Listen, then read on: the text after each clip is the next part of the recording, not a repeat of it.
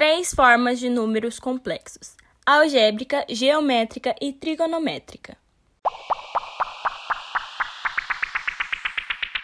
Oi para você que me escuta aí desse outro lado.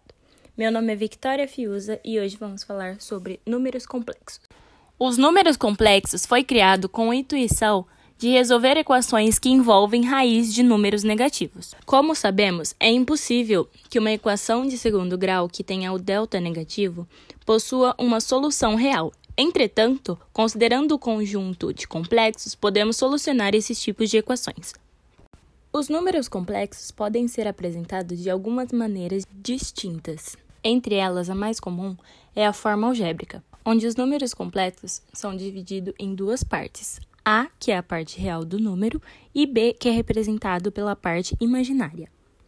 Por sua vez, a representação geométrica de números complexos podem ser representadas geometricamente em um plano constituído de uma forma semelhante com um plano cartesiano, onde dois eixos perpendiculares, que por sua vez são retas numéricas.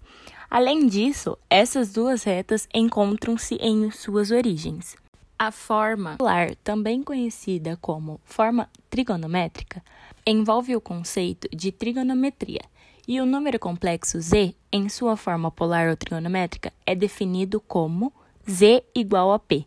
Todo número completo representa um vetor no plano de Argand-Gauss. O ângulo formado entre o eixo x e o vetor do número complexo, z, é igual a zero, e o comprimento desse vetor é o p.